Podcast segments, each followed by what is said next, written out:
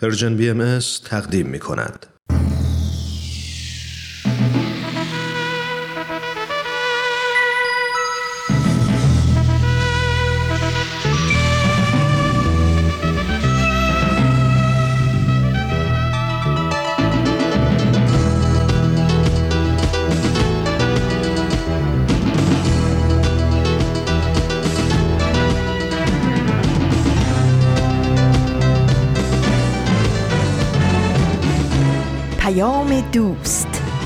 برنامه ای برای تفاهم و پیوند دلها.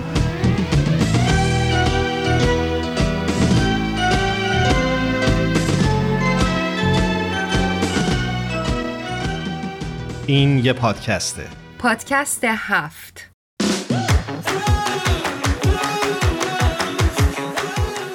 امروز جمعه 28 شهریور 1399 خورشیدی برابر با 18 سپتامبر 2020 میلادیه و این بیستمین قسمت پادکست هفته.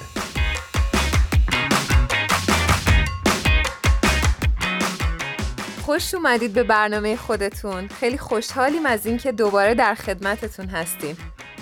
ایمان چطوری؟ خوبی؟ من خوبم. خودت خوبی؟ قربانت. مرسی. آره منم خوبم. خدا رو شکر. منم سلام و درود میگم به همه شمایی که صدای ما رو در این روز جمعه در آخرین روزهای ماه شهریور 1399 خورشیدی میشنوید.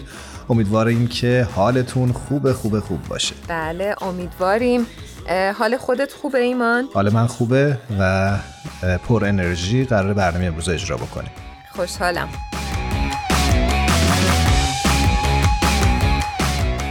ایمان هفته پیش حتما یادت هست که در مورد نجات پرستی صحبت کردیم.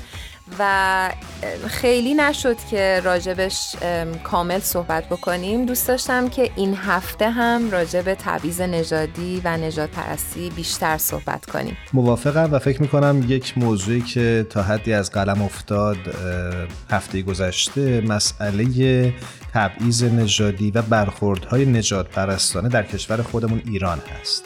این دفعه آره خوبه که بپردازیم به ایرانمون. آره یه چیزی که همیشه برای من مطرح بوده و بارها و بارها توی همین برنامه های رادیو پیام دوست در بخش های مختلف زمانی که فرصت داشتم راجبش صحبت کردم مسئله مهاجرین افغان در ایران هست.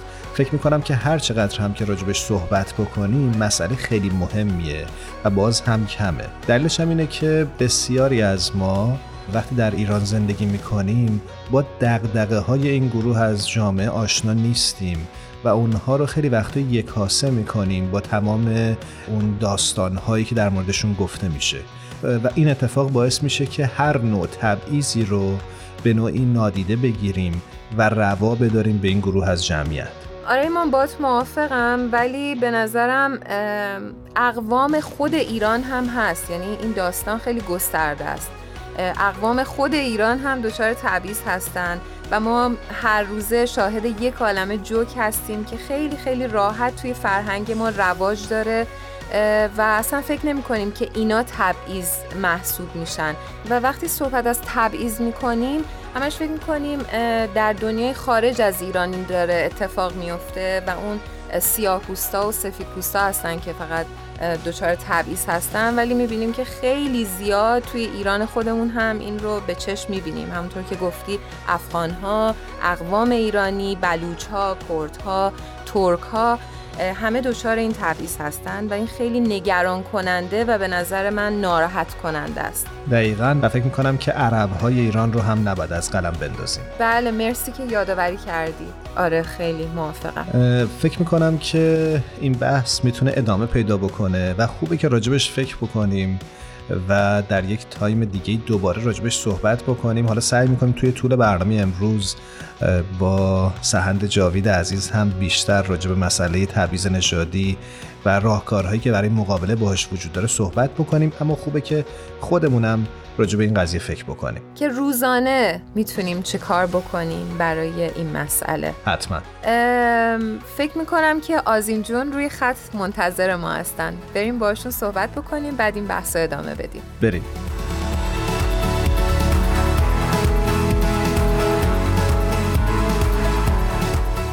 آزین ایقانی عزیز رو روی خط داریم. بسیار خوشحالیم از اینکه این هفته هم در خدمتت هستیم آزین جون. درود میفرستم خدمتت. درود بر تو هرانوش عزیزم.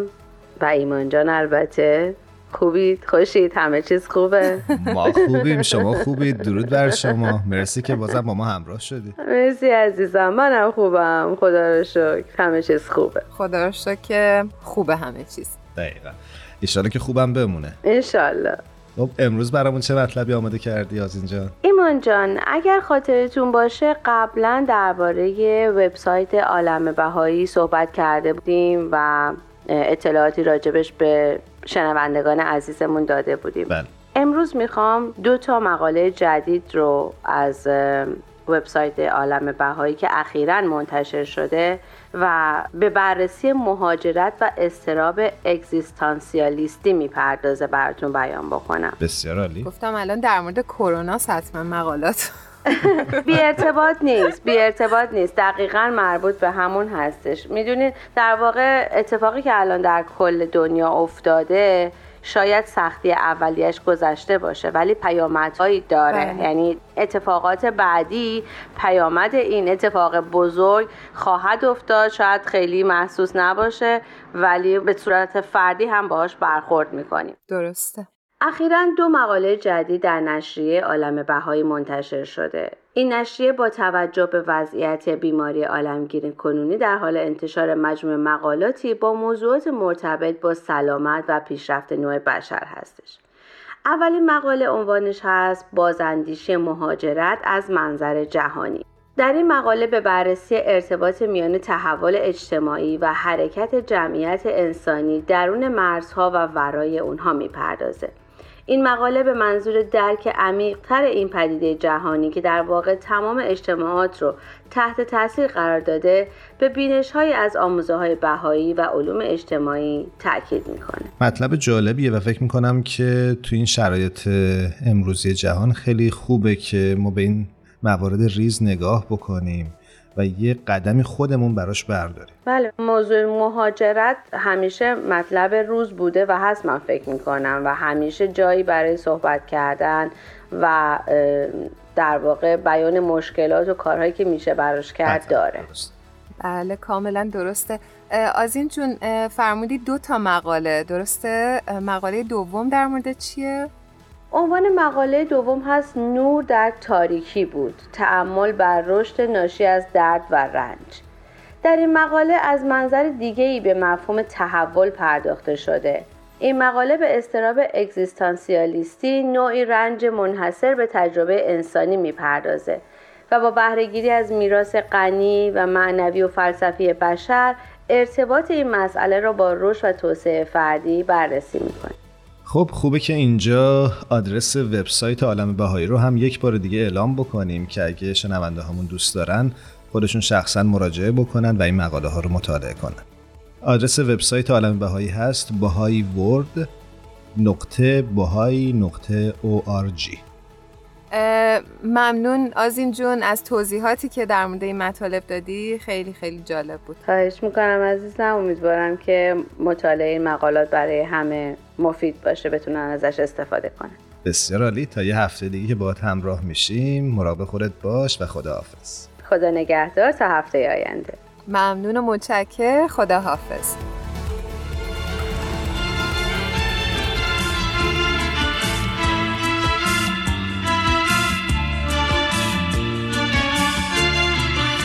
بیا بنویسیم روی خاک رو درخت رو پر پرنده رو ابر بیا بنویسیم روی برگ روی آب توی دفتر موج رو دریا بیا بنویسیم که خدا ته قلب آین است. مثل شور فریاد یا نفس تو حسار سین است. با همیشه موندن وقتی که هیچی موندنی اوج هر صدای عاشقه که شکستنی نیست. با صدا میام همه جا تو رو می‌نویسم. روی آینه گریه ها گونه های خیزم ای که منی اسم تو آسمون پاک ریشه صدا نبزش زیر پوست خاکه. بیا بنویسیم.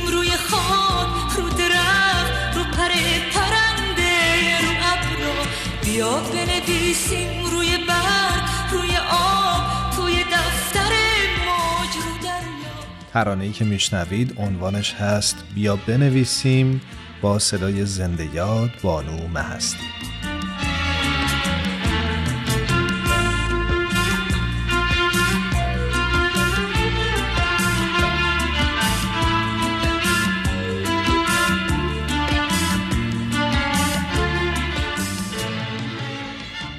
شما شنونده بیستمین قسمت از مجموعه پادکست هفت هستید. امیدواریم که در طول 20 هفته گذشته ما رو شنیده باشید و حتما حتما به دوستان و کسانی که فکر می‌کنید این برنامه می‌تونه براشون مفید باشه ما رو معرفی کرده باشید. موضوع برنامهمون چون نجات پرستیه داشتم فکر می‌کردم که بیایم یه چند تا راهکار ساده رو برای تبعیض نژادی بگیم. موافقی؟ کاملا می‌تونیم این راهکارا رو مرور بکنیم بهشون فکر بکنیم ببینیم که چه کار می‌تونیم انجام بدیم به سهم خودمون. بله به نظرم می‌رسه که همه چیز با آموزش بهتر میشه و در واقع مقابله با تبعیض نژادی هم همینطور هستش و باید با این دیدگاه بهش نگاه بکنیم و شروع بکنیم. کاملا. خب می‌تونی خودت شروع بکنی یه راهکار رو معرفی بکنی. ایمان می‌دونیم ما بعضی وقتا فکر می‌کنیم یه سری مسائل ممکنه ترسناک باشه یا بچه ها متوجهش نباشن.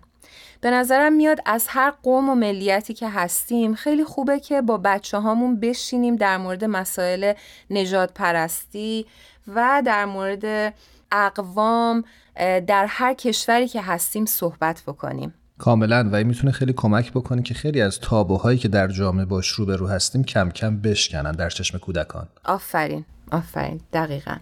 فکر می‌کنم یه بحثی هم که خیلی خوبه اینه که ما خودمون رو آموزش بدیم تا متوجه بشیم که از چه چیزی حرف می‌زنیم. بعد بتونیم اون مفهوم و مطلب رو درست به دیگران منتقل بکنیم.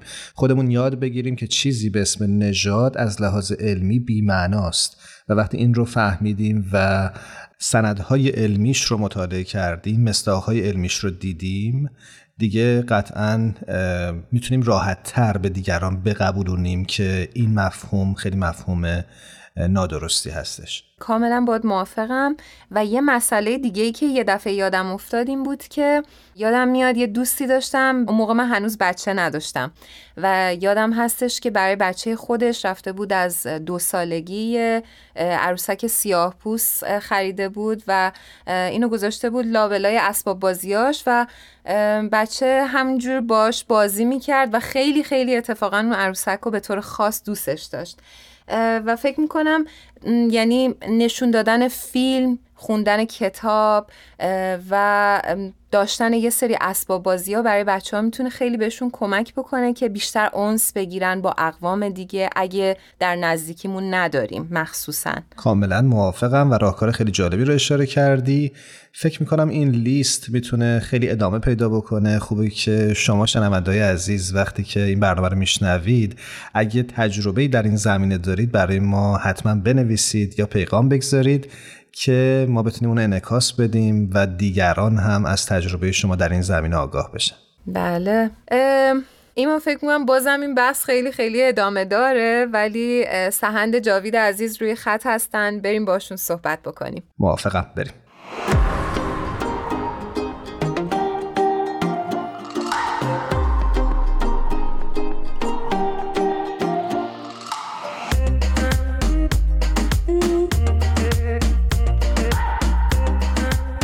شنونده های عزیزمون سهند جاوید عزیز رو روی خط داریم. بسیار خوشحالیم از اینکه در این هفته هم مهمون ما هستند. سهند جان خوش آمد میگیم بهت.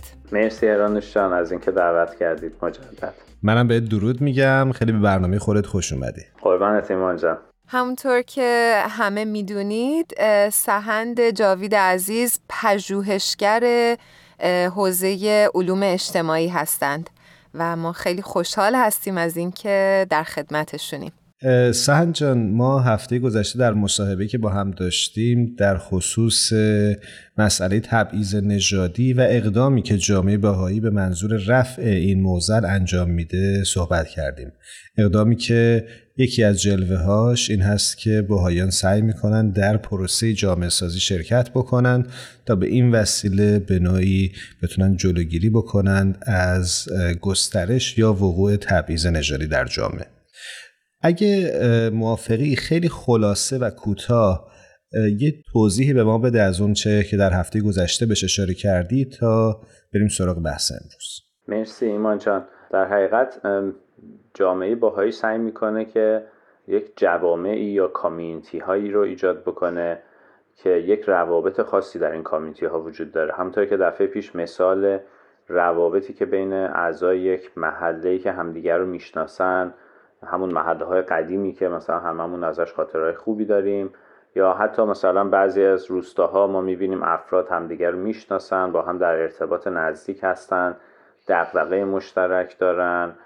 و هویتشون خیلی مشترک تعریف میشه. یعنی در یک بستر جغرافیایی هستن. چالش ها و دقدقه هاشون یکیه. بعد با شادی هم با غم هم با درد و رنج هم دست و پنجه نرم می‌کنن و آشنا هستن. توی شادی های هم دیگه هستن این یه همچین فضایی به نظر می‌رسه یه فضایی هست که کامیونتیه یعنی افراد با هم خیلی در ارتباطن و می‌شناسن هم. اون جنس رابطهشون خیلی فرق داره با جنس رابطه ای که مثلا ما با مردم کل شهرمون داریم یا با کل کشورمون مثلا اونجوری ارتباط داریم. بنابراین توی کامیونیتی افراد خیلی به هم نزدیکترن و امکان داره افراد خیلی زیادی هم نزدیک هم زندگی بکنن ولی کامیونیتی نباشن.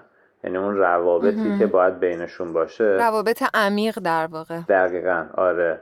و, و اینکه مثلا حتی به همدیگه بخوان رسیدگی کنن حمایت بکنن هم امکان داره افراد زیادی مثلا توی یه مجتمع هم زندگی بکنن که مثلا واحدهای خیلی زیادی داره. ولی به حال اینا با هم یه جامعه رو تشکیل ندن.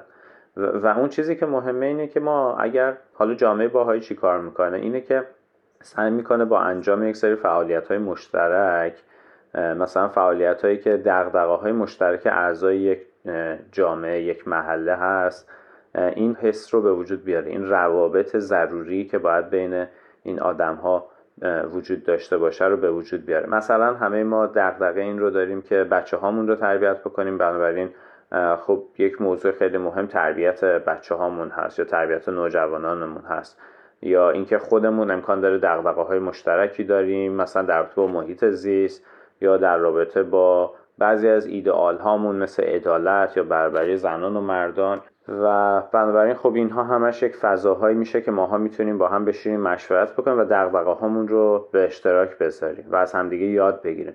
از مثل جامعه باهایی یک همچین فضاهایی رو داره ایجاد می‌کنه که افراد بتونن بیان و با هم حرف بزنن. و در رابطه با ایدئال هاشون صحبت بکنن و این احساس نزدیکی بیشتر و بیشتر رخ بده. ببخشید سنجان و فکر می‌کنم از اون بیگانگی که تمام جوامع رو فکر می‌کنم در بر گرفته یه مقدار دور بشن. دقیقا همینه. اصلا همین, همین ساخت جوامع به خاطر همین خصوصیتی که شما گفتینه که باعث میشه نجات پرستی اصلا رخ نده.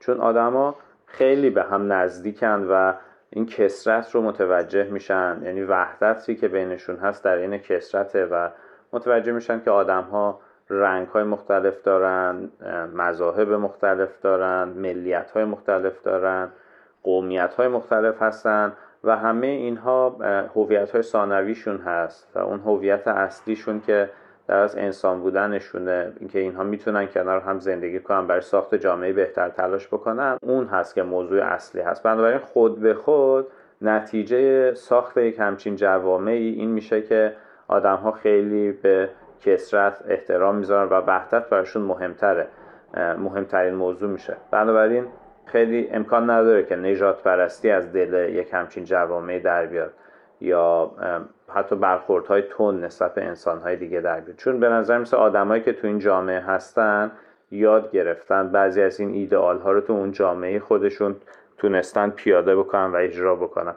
بنابراین خب اون چالش هایی که دفعه پیش باش در موردش صحبت کردیم دور از ذهن خواهد بود اتفاق افتادنش مثل نجات پرستی یا بعضی از نیروهای منفی دیگه در اجتماع. یعنی وقتی این تعلقه ایجاد بشه و آدم ها با هم نزدیک بشن دیگه امکان این که حالا مرزبندی های خیالی بینشون ایجاد بشه کمتره. چون افراد در از تو این محیط ها یاد گرفتن که تعاملاتشون باید چطوری باشه و برای همین مثل یعنی این جامعه ها یا کامیونیتی ها مثل یک فضای آزمایشگاهی هست که تو این فضای کوچیک افراد بعضی از این خصلت ها رو تمرین کردن. مثلا مدارا و همزیستی مسالمت آمیز رو تمرین کردن. بنابراین یاد می‌گیرن توی جامعه بزرگتر هم حالا همونها رو اجرا بکنن. یا کسرت رو پذیرفته و اصلا اهمیتش رو می‌دونه. تلاش می‌کنه برای حفظ کسرت درست. اینجوری سوالمو بپرسم. سهنجان داشتم فکر می‌کردم حالا اگه ما جامعه نسازیم چه اتفاقی میافته؟ من فکر می‌کنم که یعنی اگر جامعه نداشته باشیم چه اتفاقی میفته یا جامعه نسازیم؟ خب خیلی خیلی از ما وقتی یه چیزی رو نداریم اصولا متوجه نمیشیم که چه چیزی رو نداریم یعنی اگر از اول نداشته باشیم. ولی وقتی اون رو داریم همیشه همراهمون هست وقتی زوال پیدا می‌کنی یا از دستمون میره برامون انقدر عزیزه که خیلی دردناک هست که ما اون رو از دست میدیم. حالا چه یه فرد می‌خواد باشه چه یه تجربه می‌خواد باشه. مثلا نمی‌دونم خیلی از ماها که شاید مثلا یه کمی سن و سالمون نه خیلی زیاد ولی مثلا اونقدری هست که بعضی از این محله هایی که مثلا توی شهرامون بود که افراد خیلی به هم نزدیک بودن و همه همو میشناختن و اینها اون حس نوستالژیکش همیشه همراهمون هست و می‌بینیم که تو ذهنمون هست که چه اتفاقی میفته وقتی این جوامع حالا بر اساس مدرنیزاسیون یا بر اساس شهری شدن کم کم این جامعه ها کامیونیتی ها از بین میره و افراد از اون جامعه ها میرن ولی خب اینها یه کمی حس نوستالژیکه که شاید از دست بره. ولی فکر می‌کنم نداشتن جامعه یه کمی پیامدهای بدتری هم می‌تونه داشته باشه. اتفاقا من امروز می‌خواستم در رابطه با نظریه یک نفری صحبت بکنم که اونم راجع به همین موضوع جامعه خیلی اندیشیده و اینکه وجود جامعه چه خوبی هایی داره و نبودنش در از چه پیامدهای منفی می‌تونه داشته باشه. یک فیلسوف زن هست به اسم هانا آرنت که خیلی فیلسوف برجسته و عمیقی هست. نمی‌دونم حتما فیلسوف آلمانی امریکایی منظورت درسته که در زمینه علوم سیاسی بسیار کار کرده و مقاله و کتاب داره. دقیقا دقیقا. هانا آرنت یک کتابی نوشته که به فارسی هم ترجمه شده به اسم ریشه های توتالیتاریزم توتالیتاریزم منظورش اقتدارگراییه از طرف حکومت که یه حکومتی که مستبد هست. البته کمی فرق داره با استبداد ولی به حال یک حکومتی هست که خیلی اقتدارگراست و تمامیت خواهه و اینجا هانا آرنت حالا نه فقط راجع به توتالیتاریزم ولی موضوعی که داره طرح می‌کنه نوع تحلیلش یک تحلیل خیلی جالبی هست که داره نشون میده چطوری حکومت های توتالیته و حکومت های نجات پرست امکان داره ظاهر بشن. و علت اصلی که طرح می‌کنه در کتابش علت های زیادی رو طرح می‌کنه ولی یکی از مهمترین علت هایی که ریشه یابی می‌کنه و تحلیل می‌کنه در کتابش فقدان کامیونیتیه یا فقدان جامعه است. خیلی نکته جالبیه. متاسفانه کمتر پژوهشگر سیاسی یا اجتماعی به این موضوع خیلی توجه کرده ولی هانا آرنت به خاطر اون ذهن نقادی که داره به این موضوع تونسته توجه بکنه. هانا آرنت بیان می‌کنه که در کشورهای نجات پرستی امکان داره رخ بده یا حکومت های توتالیتر ظاهر شن که مردم رابطه های خیلی نزدیکی با هم ندارن و اون روابط صمیمی که در گذشته وجود داشته در جوامع از بین رفته. بنابراین انسان ها دیگه اون احساس تعلق متقابل رو به همدیگه ندارن و یک احساس از لحاظ هویتی بیریشگی رو دارن. یعنی مثل یک گلی که مثلا ریشش در اومده از خاک و این گل باد می‌تونه بیاد و این رو ببره به هر سمتی. ولی ریشه داشتن در یک جامعه در یک کامیونیتی به ما این حس هویت رو میده و اون ارزش های مشترک رو که دربارش صحبت کردیم می‌تونه در وجود ما به وجود بیاره. همینطور هانارنت اعتقاد داره که مثلا در خیلی از کشورها که نجات پرستی رخ داد به دلیل این بود که افراد احساس بی سرزمینی می‌کنن. احساس تعلق نمی‌کنن. و ما می‌بینیم این چقدر در نقطه مقابل این مفهوم جامعه و اون حس تعلق به جامعه هست که توی فعالیت های جامعه سازی جامعه باعث سعی می‌کنه به وجود بیاره که جوامعی بنا بکنه که افراد نه تنها توش با همدیگه دارن زندگی می‌کنن ولی افراد در این حال نه تنها نسبت به همدیگه آگاه هستن و این روابط محکمی بینشون برقراره بلکه نسبت به محیطشون هم اینها رابطه قوی دارن حس تعلق دارن به محیطشون و بنابراین اون محیط زیستشون هم اون محیطی که توش زندگی می‌کنن توی اون محیط هم طوری زندگی می‌کنن که مراقب نظافتش هستن مراقب بهداشتش هستن و برای بهبودش تلاش می‌کنن برای زیباسازیش تلاش می‌کنن سنجا اینجور که من متوجه شدم در واقع در جامعه سازی ما به نوعی در واقع داریم اون عشقمون رو میاریم دوباره به این جوامع میدیم. درسته؟ دقیقا. عشقمون یا حالا پیوندهای محکمی که بین افراد برقرار هست پیوندهای استواری که بین افراد برقرار شده به خاطر همون فعالیت های مشترکی که مثلا فعالیت های تربیتی مشترک یا فعالیت های مشورتی مشترک اون روابط استوار بخشیش هست. درست. رابطه استوار با محیط زیستم با اون محیط پیرامونیمون هم بخش دیگه ایشه. و هانارنت مثلا بیان می‌کنه که نجات پرستی اصولا در جاهایی رخ میده که افراد احساس بی سرزمینی می‌کنن تعلق. آفرین. یا افراد احساس بی تاریخی می‌کنن. یا بی احساس بی فر... یعنی به یک فرهنگ خاصی تعلق ندارن. بی فرهنگی می‌کنن. و بنابراین می‌بینین همه اینها رو در از وقتی شما یک جامعه ای دارین شما ریشه در اون جامعه داره هویتتون. ارزش های اخلاقیتون تو اون جامعه پرورده شده. دفعه پیش فکر می‌کنم صحبت کردیم جامعه مثل گلخونه است که مثلا اگر انسان ها گلای مختلفی باشن اول تو این گلخونه رشد می‌کنن که قوی بشن و شخصیت اخلاقیشون مستحکم بشه. بعدش مثلا این گل ها به اماکن عمومی برده میشن و مثلا با اون قدرت بیشتری که دارن زیبایی رو می‌تونن نشون بدن. به نظر می‌رسه جامعه این احساس جلوی احساس بیریشگی و احساس بی سرزمینی و احساس عدم تعلق به محیط زیست رو از ما می‌گیره و در این حال به ما همونجوری که گفتین احساس عشق به محیط رو میده احساس تعلق به سایر انسانهایی که در اون مخصوصا اون محدوده جغرافیایی کوچیک دارن زندگی می‌کنن یا در اون دهکده یا در اون محله شهری یا در اون مجتمع دارن زندگی می‌کنن رو به ما میده و خب این این اتفاق خیلی عالی هست. و ما شاید در نگاه اول نتونیم فکر بکنیم که چقدر یک همچین جامعه هایی می‌تونن جلوی سوء استفاده قدرتمندان رو از افرادی که احساس هویت ندارن احساس بیریشگی می‌کنن رو این سوء استفاده از این افراد رو جلوش رو می‌تونه بگیره. چون اگر فردی احساس بیریشگی بکنه یا احساس بی سرزمینی بکنه شاید خیلی راحت توسط بعضی از سیاستمدارهای پوپولیست بتونه در راستای یک اهداف خبیسانه سازماندهی بشه و با یک جریان های پوپولیستی اون انرژی و نیروش برداشته بشه تمرکزش برداشته بشه و برده بشه و به هدر برده بشه.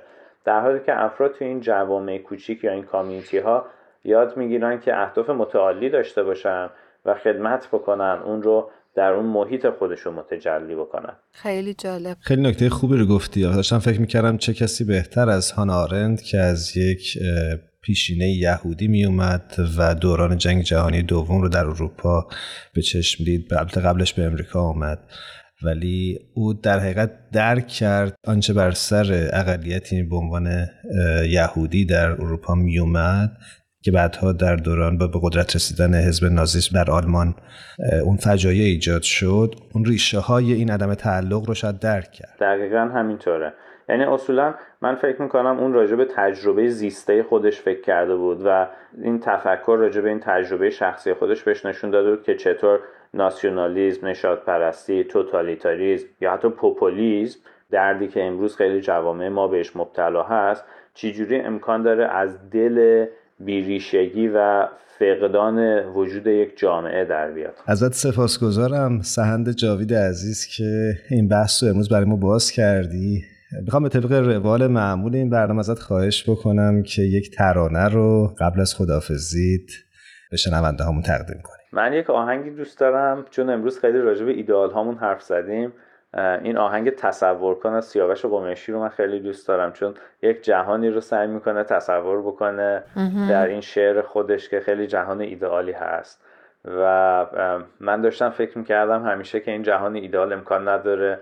واقعیت به پیونده مگر اینکه ما شروع بکنیم فعالیت های جامعه سازی جامعه بسازیم که این خصلت ها توش ظاهر شده باشه. اگر امکان داره این آهنگ رو برای من پخش بکنید. با کمال میل. قبل از اینکه بریم ترانه رو بشنویم ازت خداحافظی می‌کنیم. قربان تیمان جان. مرسی هرانوش جان از زحماتتون ممنون سرن جان. مرسی. مرسی از صحبت های خوبت. قربان شما. خوب باشین. خداحافظ. خدا نگهدار. تصور کن اگه حتی تصور کردنش سخته. جهانی که هر انسانی تو اون خوشبخت خوشبخته. جهانی که تو اون پول و نژاد و قدرت ارزش نیست. جواب هم صدایی ها. پلیس ضد شورش نیست. نه بمب هسته ای داره نه بمب افکن نه پاره دیگه هیچ بچه ای پاشو روی مین جا نمی‌ذاره. همه آزاد آزادن همه بی درد بی دردن. تو روزنامه نمی‌خونی نهنگا خودکشی کردن.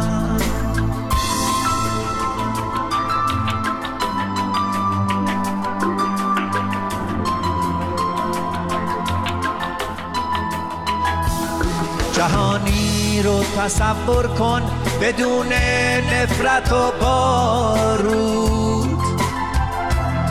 بدون ظلم خود کامه بدون وحشت و تابود جهانی رو تصور کن پر از لبخند و آزادی. لبا لب از گل و بوسه پر از تکرار آبادی. همراهان خوب پادکست هفت خواستم اعلام بکنم که از آغاز ماه اکتبر برابر با دهم مهر ماه اطلاعات پخش 24 ساعته شنیداری رسانه Persian BMS تغییر می‌کنه. بعد از این تاریخ می‌تونید ما رو بر روی ماهواره Hotbird 13 سی دنبال بکنید با این تنظیماتی که الان میگم. DL frequency 11034 DL polarity vertical. transponder 126 symbol rate 27500 و FEC 34 تصور کن اگه حتی تصور کردنش جرمه. اگه با بردن اسمش گلو پر میشه از سرمه. تصور کن جهانی رو که توش زندان افسانه است. تمام جنگای دنیا شدن مشمول آتش بس. کسی آقای عالم نیست. برابر با همان مردم. دیگه سهم هر انسانه تن هر دونه گندم بدون مرز و محدوده. وطن یعنی همه دنیا. تصور کن تو می‌تونی بشی تعبیر این رویا.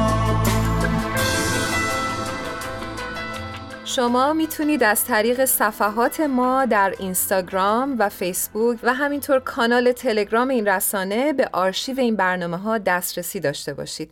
کافیه که نام Persian BMS رو جستجو کنین. ممنونم هرانوش از اینکه راه تماس رو گفتی فکر می‌کنم توی این بخش از برنامه قبل از اینکه بریم با بهمن یزدانی صحبت بکنیم خوبه که یه نکته ای رو هم بگیم و اون دیدگاه آیین بهایی در خصوص کارها و اقداماتی هست که در زمینه رفع تبعیض نژادی انجام میده. موافقی؟ آره حتما.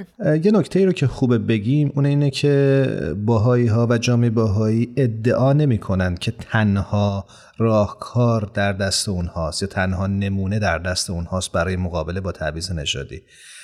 باهایی ها اعتقاد دارن که اونها می‌تونن یک الگو رو برای مقابله با این مفهوم ارائه بدن و خودشون در تلاش برای یادگیری هستن و سعی می‌کنن با مشارکت بقیه در جامعه به راهکار همهگیر و مناسب دست پیدا بکنن. کاملا. به همونطور که سهند هم بهش اشاره کرد به نظر می‌رسه که از طریق یک تلاش جمعی به دست میاد و ما باید هممون گام برداریم در این راه. کاملا موافقم و فکر می‌کنم که حتما می‌تونیم در کنار هم و دوشا دوش هم خیلی از سختی ها رو آسون بکنیم و خیلی از موانع رو از سر راه دستیابی به برابری جنسیتی به برابری نژادی به برابری انسانی در حقیقت برداریم. کاملا درسته. امیدواریم که اتفاقهای خوبی تو این دنیا بیفته. خب بریم با بهمن یزدانی عزیز که منتظر ماست روی خط همراه بشیم. بریم.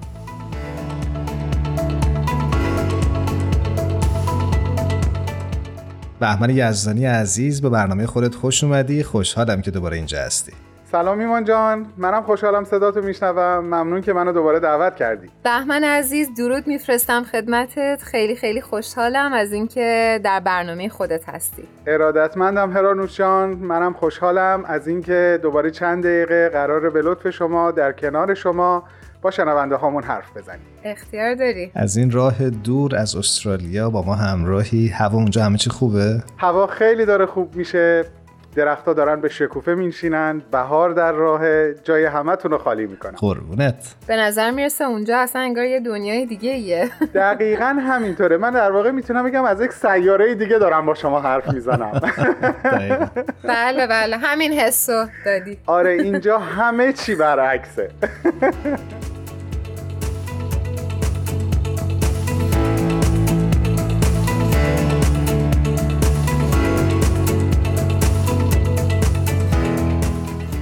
خب بهمن جا من یه سوال ازت داشتم. بفرمایید می‌خواستم ببینم که پادکست هفته قبل رو که گوش کردی. اصلا شک نکن هراروشان یعنی اون بار جلوی این همش مخاطب این همه شنونده آبروی من رفت. حتما گوش کردم. خب خب آفرین آفرین خیلی خوشحالم. پس می‌دونی که ما هفته پیش با فرنک جون در مورد مبحث افت و اسمت صحبت کردیم. درسته دنبال کردم صحبتاتونو و دوست داشتیم که این هفته در مورد مبحث شیرین ازدواج با شما صحبت کنیم. خیلی هم عالی. چرا که نه؟ و فکر می‌کنم واقعا بعد از اون گفتگو بهترین و به قول تو شیرین ترین مبحثی که میشه راجع بهش با شنونده همون حرف بزنیم امروز مفهوم ازدواج و معناش در آین بهایی هست. خیلی ممنون. داشتم به این فکر می‌کردم که خوبه که برامون بگی که ازدواج در آین بهایی چه شرایطی رو داره.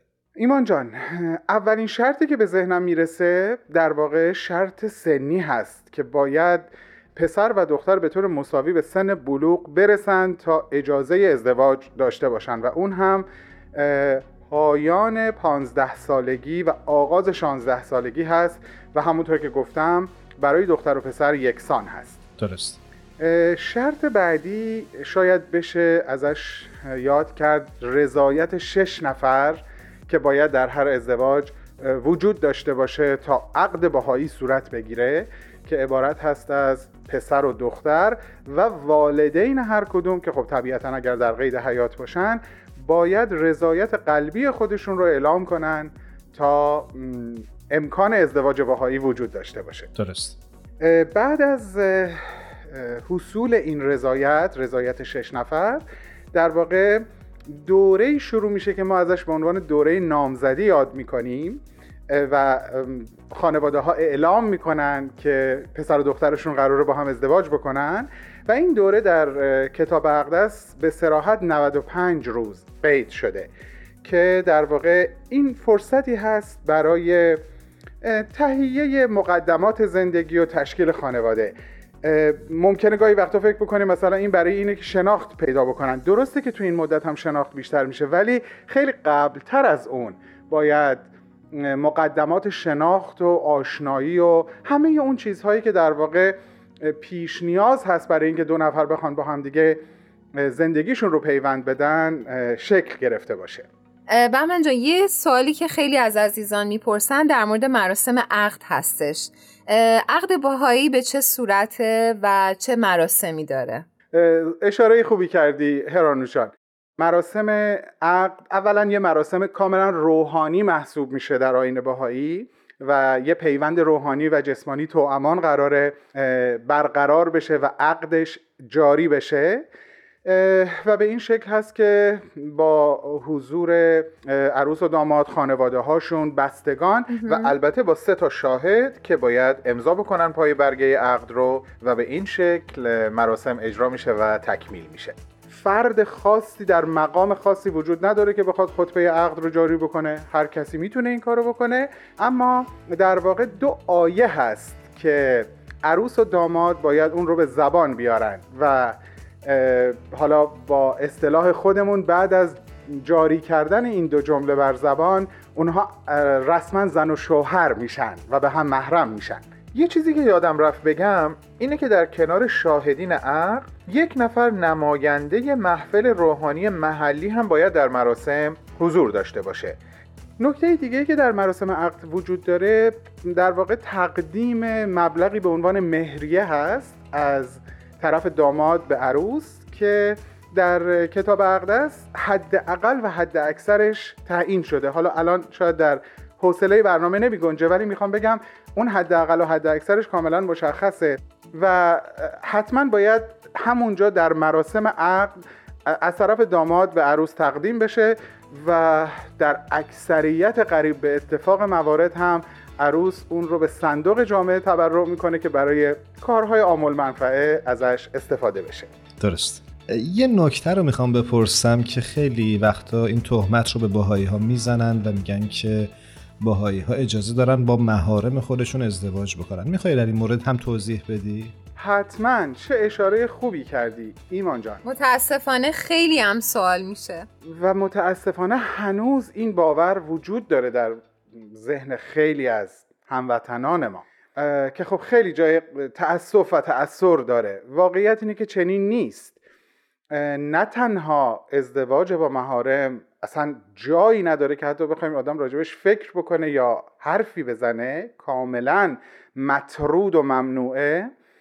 حتی درست برعکس یعنی ما در آثار بهایی بارها و بارها به این نکته برمیخوریم که تاکید می‌کنن که تا جایی که می‌تونین با افرادی که بسیار چه به لحاظ ژنتیک چه به لحاظ خونی بستگی فامیلی از لحاظ وطن حتی نژاد از شما دورتر هستن ازدواج بکنین. و خیلی جالبه باز به مضمون یکی از بیانات حضرت عبدالبها اشاره کنم که اینطور بیان می‌کنن که شما هر چقدر که با جنس بعید ازدواج بکنین فرزندان شما هم از هوش بالاتری برخوردارن هم زیبایی بیشتر. زیبا. خیلی ممنون بهمن جان. خواهش می‌کنم. مرسی از شما. امیدوارم که تونسته باشم در این فرصت کوتاه تا حدی حق مطلب رو ادا بکنم چیزی از قلم نیفتاده باشه و کمی از سوالاتی که ممکنه توی ذهن شنونده های ما وجود داشته باشه رو پاسخ داده باشیم. در پایان صحبت هم دوست داشتم به این دو نکته هم اشاره بکنم که در آین بهایی ازدواج موقت و همینطور چند همسری وجود نداره و من شده. سپاسگزاریم ازت بهمن جان. روز و روزگارت خوش. حتما. شما هم همینطور. منتظرم تا دوباره منو به این مهمونی شنیداری دعوت کنیم قطعا که همینطور بوده. تا یه برنامه دیگه که باز باهات همراه میشیم مراقب خودت باش. روز شما هم بخیر.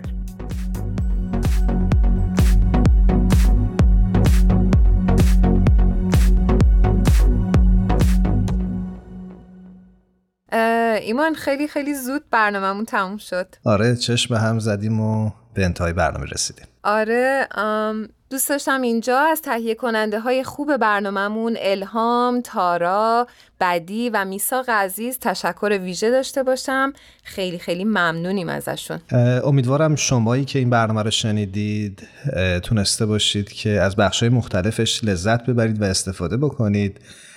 خیلی خیلی خوشحال میشیم که نظرات و پیشنهادات شما رو داشته باشیم تا بتونیم توی راهی که شروع کردیم بهتر عمل کنیم. دوست داشتم قسمت آخر برنامه رو با بیانی از حضرت بهاءالله به پایان برسونم. بسیار عالی.